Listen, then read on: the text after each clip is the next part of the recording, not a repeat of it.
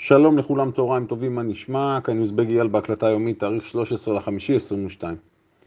רכבת ההרים ממשיכה בכל העוצמה, במהירות שיא, עולים, יורדים, מסחר פראי מאוד. אם אנחנו מסתכלים על ה-QQQ, קיבלנו אתמול יום עם range, כלומר טווח מסחר גבוה נמוך, יותר מ-10 דולרים, כמעט 11 דולרים, 285 דולר עד 296. אם אני, מה שנקרא, הגעתי עכשיו מכוכב אחר לפה ואני מסתכל, אני אומר, מה הולך פה? מה זה? מה זה הדבר הזה שנקרא בורסה? מה זה הדבר הזה שנקרא מדדים? יותר מזה אני אגיד, נפח המסחר פי אחד וחצי מהממוצע. כלומר, יש פה בהחלט חגיגה עבור מכונות המסחר ואותן או אותם סוחרי אה, יום אגרסיביים. חגיגה אמיתית. אין משהו שהוא יותר טוב למסחר קצר טווח מתנודתיות גבוהה, ולא רק זה, אם אתם תסתכלו ותבחנו את ההתנהלות התוך-יומית, אפשר לראות, אם אני עכשיו נמצא מול הגרף של ה-QQQ, ואגב זה תופס לגבי מניות רבות, אפשר לראות שהיו תנועות חלקות מאוד. יש פה בין 2 ל-3 תעלות מסחר, יש לנו תעלת מסחר אחת בפתיחת היום, עולה בצורה יפה מאוד עד לשעה 11 ו-10 דקות שעון ארצות הברית מהפתיחה. לאחר מכן אנחנו יכולים לראות שיש ירידה כלפי מטה, שנמשכה קצת יותר מבחינת זמן מ-11 ו-10 דקות ועד השעה שתיים ורבע בערך, כלומר שלוש שעות, ועוד עלייה בסוף היום. היות ויש פה מובהקות כזו גבוהה, החלום הרטוב. מדוע? כי הכניסות יחסית הן כניסות לפי תבניות מסחר מאוד פשוטות, והמהלכים הם עוצמתיים. אז אנחנו מקבלים יחס סיכון סיכוי מושלם למסחר תוך יומי אגרסיבי. זה במדדים. לכן, בין היתר במדדים, התנודות האלה נובעות מהמכונות, אחת מתדלקת את השנייה. אם אנחנו נסתכל על מניות בודדות, ואגב, ככל שהמניה יותר אגרסיבית, המהלך בהתאם. אתמול הייתה פתיחת מסחר חלומית, פשוט חלומית במספר מניות. אם אנחנו נסתכל על מה שקרה ברובלוקס, רובלוקס פשוט מהלך חלומי. תגידו לי רגע אייל, מה זה חלומי? חלומי זה אומר שמהפתיחה, אחרי עשר דקות, קיבלנו מהלך עולה רצוף, בואו נדבר במספרים, מ-23 דולרים עד מצב של 31 דולר. שוב אני אומר, 23, 31, בתוך היום אינטר דיי. 8 דולר במניה שהמחיר שלה היה 23 דולרים, אנחנו מדברים על יותר מ-30-35 אחוז. כל הסיפור הזה בכמה זמן לוקח? נכון, בשעה בערך. לאחר מכן היא עוד ירדה ואפשרה עוד משחקים.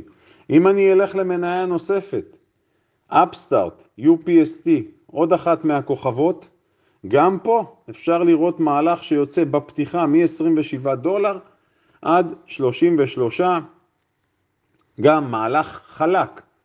שוב, באחוזים אנחנו מדברים על תנועות, מה שנקרא תנועה שנתית, שמקבלים אותה בכמה אה, עשרות דקות. נלך לפלטון, פלטון, מ-12 דולרים ל-14 דולרים, גם פה תנועה חלקה, מי שיסתכל על התבניות, תסתכלו בגרף של 5 דקות על יום האתמול. אין יותר מושלם מזה. עכשיו זה נכון לגבי מאות מניות, תסתכלו, אני מדבר על מניות מוכרות. שופיפיי אתמול, 320 עד 300, אגב זה היה בכלל סיפור יפה, 320 עד 385 דולר בשעה וקצת, שעה וחצי, 320, 380 ומשהו, יורדת ל-330 אחרי זה, ומסיימת מעל 350. אם אני אוסף במצטבר את התנועה פה, שוב, אני מקבל תנועה שנתית של מניה ממוצעת. התבניות באמת היו מושלמות. עכשיו, אני רגע עוצר. אני מניח שמה שעובר לרובכם בראש, שיאללה, אתה אומר להתרחק מ day trade וממסחר אגרסיבי. נכון, מבלי להבין או מבלי לדעת מה המשמעות ומה אני מחפש, אין לי מה למכור פה בכלל. אבל אם אני יודע מה אני מחפש וכיצד להתנהג, זה משהו אחר. אגב, אני אגיד, בימים כאלה, ההזדמנויות הן באמת אה, קורצות מאוד והן יכולות להיות מאוד מתגמלות. זאת אומרת, חלק מהחברים שהם לא סוחרי יום, אבל הם כן יודעים מה זה מסחר אגרסיבי, גם בסווינגים נניח, אז חלק מהם נהנו מהדברים הללו. אז אני רק אומר, day trade מקצוע מדהים, אבל 95, יש כאלה שטוענים אפילו 97 אחוז ממי שמתקרב לתחום הזה נשרף, ונשרף מהר. מדוע? כי א', אין הרבה ימים כאלה שמאפשרים כל כך הרבה הזדמנויות, בדרך כלל התנועות תהיינה מתונות, כלומר, בכל יום תהיינה מניות שקופצות או יורדות, קופצות מאות אחוזים ויכולות להתרסק עשרות אחוזים, אפשר לרדת רק עד מאה אחוז, אבל בדרך כלל אלה תהיינה המניות בעלות המחירים הנמוכים, מתחת לעשרה דולר, מתחת לחמישה דולר, והשווי שוק נמוך, ופה אנחנו מקבלים מניות, מה שנקרא נורמטיביות, מניות צמיחה אמנם, חלקן בשווי של עשרות מיליארדים, ולכן זה חריג. אז איך בכל זאת אפשר ליהנות מזה? Okay, אנחנו מזהים את אותה תבנית. עכשיו אני רוצה לספר לכם סיפור. ברוח התקופה. זוכרים את א' י' הסוחר? א' י' הסוחר נכנס למניית רובלוקס. מדוע הוא נכנס? הוא קנה אותה להשקעה. רובלוקס כאחת ממניות המטאוורס, הייתה התלהבות גדולה כאשר היא הונפקה. א' י' התלהב, אפילו הצליח בימים הראשונים לבצע שם מסחר, שניים שלושה סיבובים, מבסוט, שמח וטוב לב. רובלוקס עלתה ל-140 כמעט, התחילה לרדת, וא' י' אמר, רגע, עד היום, כל פעם שהיא ירדה, קניתי אותה, זה השתלם לי. אז א' י' קנה אותה, שהיא הגיעה לאזור ה-80-90 דולר, והמשיכה לרדת. אמר, טוב, אז היא הגיעה לאזור מחיר ההנפקה, 70 ומשהו דולר, אני אקנה עוד מנה. והמשיכה לרדת, והוא קנה שוב והמשיכה לרדת, ופתאום א' י' מוצא את עצמו בפוזיציה שמהווה 20-25% מהתיק שלו, עם עסקה שאמורה הייתה להיות קצרה, עסקת סווינג, והוא מסובך מעל הראש, ומחיר המניה יורד ל-20 דולר. והוא סופג הפסד על ה-25% מהתיק, בואו ניתן דוגמה שקל, נניח שהתיק הוא 100 אלף דולר, והוא נמצא בפוזיציה של 25 אלף דולר כבר, 25% מהתיק שלו שם, והוא מופסד על הפוזיציה הזו 70-80 אחוז, זאת אומרת הוא מופסד 20 אלף דולר בעסקה, נגיד נעשה לו הנחה, מופסד 15 אלף דולר. במניה בודדת, שהיא ספקולטיבית C, והוא פעל בדרך הכי לא נכונה, לקח עסקת סווינג והפך אותה להשקעה, כי אה, אני לא יוצא בהפסד, אני חכמולוג. וכל הזמן אה, הלכתי לפי המשפט, buy the dip, קנה בירידות. המניה ירדה לאזור ה-20, עלתה לאזור ה-30, נניח, אני מעגל קצת, האם א' י' בפוזיציה שלו, שהוא תקוע שם ממחיר ממוצע של 70, האם זה באמת אה, כזה דרמטי בשבילו, אם המחיר עכשיו הוא 20, 25 או 30 דולר? לא, הוא עדיין מופסד, והוא עדיין שקוע בבוץ. אז הניהול הסיכונים פירק אותו. ניהול סיכונים, תוכנית עבודה וכולי. לעומתו, הסוחר, ש"מ, אתם אה, יכולים לנסות ולחשוב ראשי תיבות של מי. ש"מ, סבלני, הבין שהמצב אינו כתמול שלשום, חיכה בסבלנות, וש"מ החליט לפעול בצורה אגרסיבית. אז במקום להיכנס כל הדרך למטה, כשהמניה יורדת, ש"מ בכלל חשב שורט על המניה. הוא אמר, רגע, מניות הצמיחה מתפרקות. אבל לא היה לו ביטחון מלא לקחת שורטים, הוא יודע ששורטים זה קצת יותר מסוכן, קצת הרבה יותר מסוכן. אז הוא חיכה בסבלנות ואמר, מתישהו, בהרבה מניות כאלה, מניות צמיחה, סטייל, אה, שופיפיי ופלטון וריביאן וכולי וכולי וכולי, ומי לא בעצם? מתישהו יגיעו קונים. קונים אגרסיביים, שחקנים ספקולנטים, אז אני אצטרף. אז הוא חיכה לתבנית הנכונה. אז אתמול ושלשום הוא החליט שהוא נכנס. והוא ביצע את הכניסה בתחילת היום, וכבר תוך כדי היום הוא מורווח 20-30 אחוז. אז הוא צוחק מאושר, שמח וטוב לב, לעומת א' י' שיושב ובוכה. איך עשיתי ומה עשיתי? ואותו סיפור חוזר על עצמו גם במניית Affirm לצורך העניין. קיבלנו אתמול את Affirm במהלך היום, וב after market זו לא טעות עולה 55 אחוזים.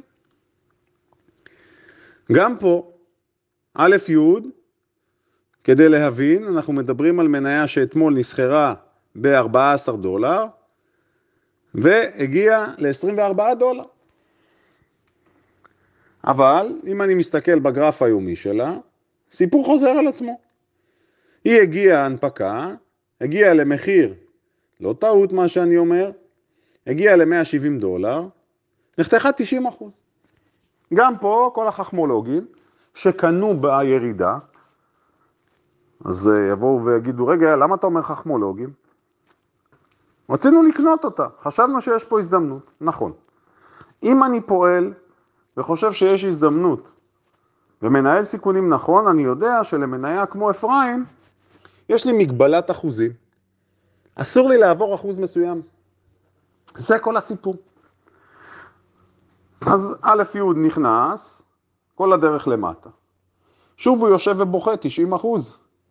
גם אם הוא נכנס רק בחצי הדרך, הוא עדיין מופסד שם פצצות, חבילות כסף. לעומתו, ש"מ חיכה בסבלנות, וביום וחצי, אפילו לא ביום, בחמש שעות, בסדר? לקח מהלך של 50 אחוז. מה אני רוצה להסביר ולהראות ולהדגים? הרבה פעמים שאלה ששואלים אותי, תגיד, אפשר לעשות כסף גדול, אפשר להכות את המדדים? וורן באפט אמר שאי אפשר. אז אתם יודעים שוורן ואני, יש דברים רואים עין בעין ויש דברים שרואים אחרת לחלוטין.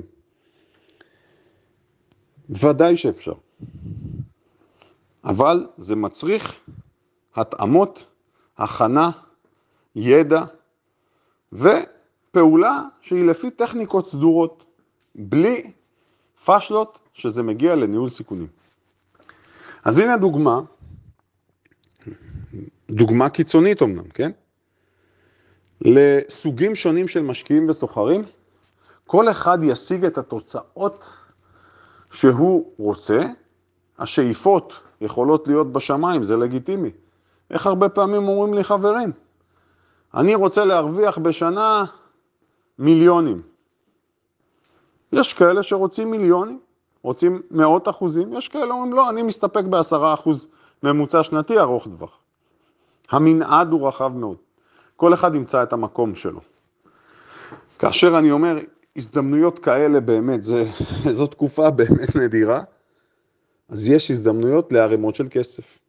חד וחלק. אבל מה? מי שחושב שקופצים מ-0 ל-100 בחודש, בחודשיים או בשנה, אז הוא לא במשחק הנכון. אי אפשר בצורה עקבית לייצר כסף. אם אנחנו מגיעים חסרי ניסיון וחסרי הכלים הנכונים לפעולה, אני תמיד אומר, ב- בלימודים נכונים של מסחר, מקבלים ארגז כלים עם הוראות הפעלה ברורות. הלאה. הרבה דברים על הפרק. טוויטר, תראו. אילון מאסק כרגע אומר, אני משעה את העסקה בטוויטר. נעשה רגע איזה רפרש קטן. אומר מאסק, אני בספק גדול לגבי נתונים שקיבלתי, מספר החשבונות המזויפים שנאמר לי שנמצאים בטוויטר זה חמישה אחוז, יכול להיות שזה עשרים אחוז. המניה כרגע יורדת בצורה דרמטית. אפרופו הירידה שלה, אני חייב לומר משהו. כרגע היא יורדת 15 אחוז, היא ירדה כבר 20 ומשהו אחוזים. כלומר, טוויטר נסחרה ב-35 דולר בערך. כאשר אני אומר מקצוענות ברמה הגבוהה, וכל אחד בהתאם למה שהוא רוצה, זה אומר שאם אני צריך להשאיר פקודה במערכת, אני משאיר פקודה במערכת שתתפוס גם ב pre וב after market. אז נניח שמישהו לקח שורט בטוויטר, והייתה לו פקודה במערכת, אז הוא נהנה מזה. ומי שעכשיו יחכה, אנחנו לא יודעים מה יהיה, אבל ההזדמנות הייתה. עכשיו אני מזכיר, כאשר טוויטר קפצה מעל 50 דולר, נדמה לי הייתה 51, 52, ומחיר העסקה דובר על 54 דולרים, שאלו חברים, וואו, יש פה 2 דולר או 2.5 או 3 דולר בטוחים. שווה לקנות טוויטר? התשובה הייתה ברור שלא. דיברנו על זה שקיימים סיכויים גבוהים שהעסקה לא תצא לפועל. אבל המחיר קפץ אייל, אז מה אם המחיר קפץ? חוזר שוב לניסיון. אין תחליף לניסיון וידע במסחר. אין לזה תחליף, לא יעזור בית דין. מי שפתח פוזיציה בצורה חכמה, פוזיציה באופציות, שוב, אופציות, חייבים להבין, זה תחום מסוכן, מי שלא מבין, לא לגעת בזה. מי שפתח פוזיציית שורט באמצעות אופציות פוט, חגיגה לא נורמלית, קיבל פה את אותו סיפור, הזדמנות מדהימה. אז ההזדמנויות קיימות, שפע של טכניקות מסחר יש. אני מראה לכם דברים שדיברנו עליהם. רעיונות מסחר שעולים בקבוצות. אבל אני גם רוצה לסייג ולומר. אני רואה כל מיני חברים, אגב, זה חברים שבדרך כלל זה אותם אנשים, שממשיכים לכתוב כל מיני דברים שבעיניי זה לא רציני. המניה ההיא קפצה, המניה הזו קופצת, מה, מה, מה זה בא לעולם, מה? מה זה עוזר לנו? מה זה מקדם אותנו? לאן זה מוביל? מה, לעודד שזה יגרום למישהו להיכנס סתם מבלי להבין מה הולך שם? תנסו להיות יותר אחראים. עוד דבר ששמתי לב אליו, אנשים משתמשים בשפה שמגיעה מהרשת, מכל מיני כאלה שמחשיבים את עצמם כמשהו גדול בביזנס, בעוד שאני בספק אם זה המצב. שימו לב, תהיו קצת יותר אחראים. הלאה. אנחנו מקבלים אמירה של אחד מחברי הפד, ג'יימס בולארד, שהוא, מה זה, גילית לנו את אמריקה. האינפלציה היא עקשנית יותר ממה שחשבנו. מה זה, מזל שאתה קיים כדי לספר לנו. מה בכל זאת זה אומר? זה אומר שמתווה העלאת הריבית יצטרך להיות, להימשך אגרסיבי. זה בעצם הסיפור הגדול. האם האיום של רוסיה על פינלנד ושוודיה. אל תיכנסו לנאטו, אחרת יש חשש למלחמה גרעינית. תראו, אתם רואים את כל הסדרות האלה ב-National Geographic, ערוץ ההיסטוריה וכולי, של כל החבר'ה שמתחבאים שם בערים ובונים מקלטים אטומיים ואוגרים שימורים וממציאים כל מיני מכונות להתפלת מים ולא יודע מה. אז היום זה היום שלהם, אחרי עשרות שנים שהם מתכוננים, אז הם אומרים, הנה אמרנו לכם. אני לא לוקח את זה ברצינות. א', כי אם תהיה מלחמה גרעינית, אז מה זה יעזור לנו? וב', זוכרים שדיברנו, כשדיברנו, סליחה, על האיום הרוסי, גם על ארה"ב, איום גרעיני. אז מה, כל פעם עכשיו שמשהו לא ימצא חן בעיני הרוסים, הם ינפנפו בחרב? מלחמה גרעינית, טילים גרעיניים?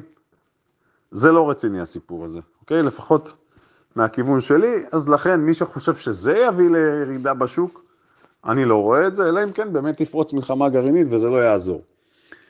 זה לגבי זה. הסיפור של הביטקוין, תראו, הביטקוין מעורר הרבה מאוד אמוציות.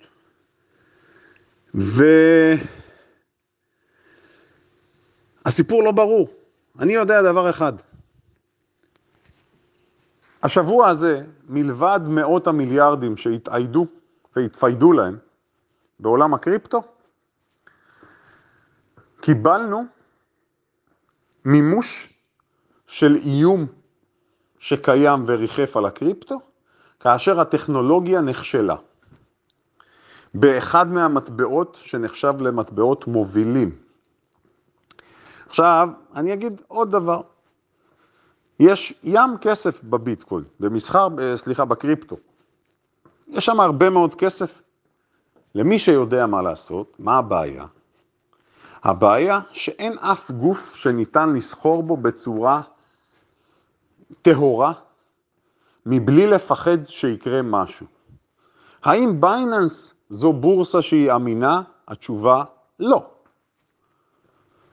איך אייל, מה, אתה רוצה להגיד שהבורסה הכי גדולה בעולם לא אמינה? כן, היא לא אמינה. היא מקפיצה ומדלגת על פקודות, ואם יש לך בעיה, בוא נראה אותך פונה לשירות לקוחות, ואם תקבל תשובה בכלל. וכל מיני ספייקים. ולך תוציא כסף ולך תכניס כסף. אני לא בא להלחיץ מישהו, אבל אני אומר, תהיו מאוד זהירים, החברים שיש להם חשבונות בכל מיני בורסות בעולם, קרקן, בייננס וכל החבורה הזו.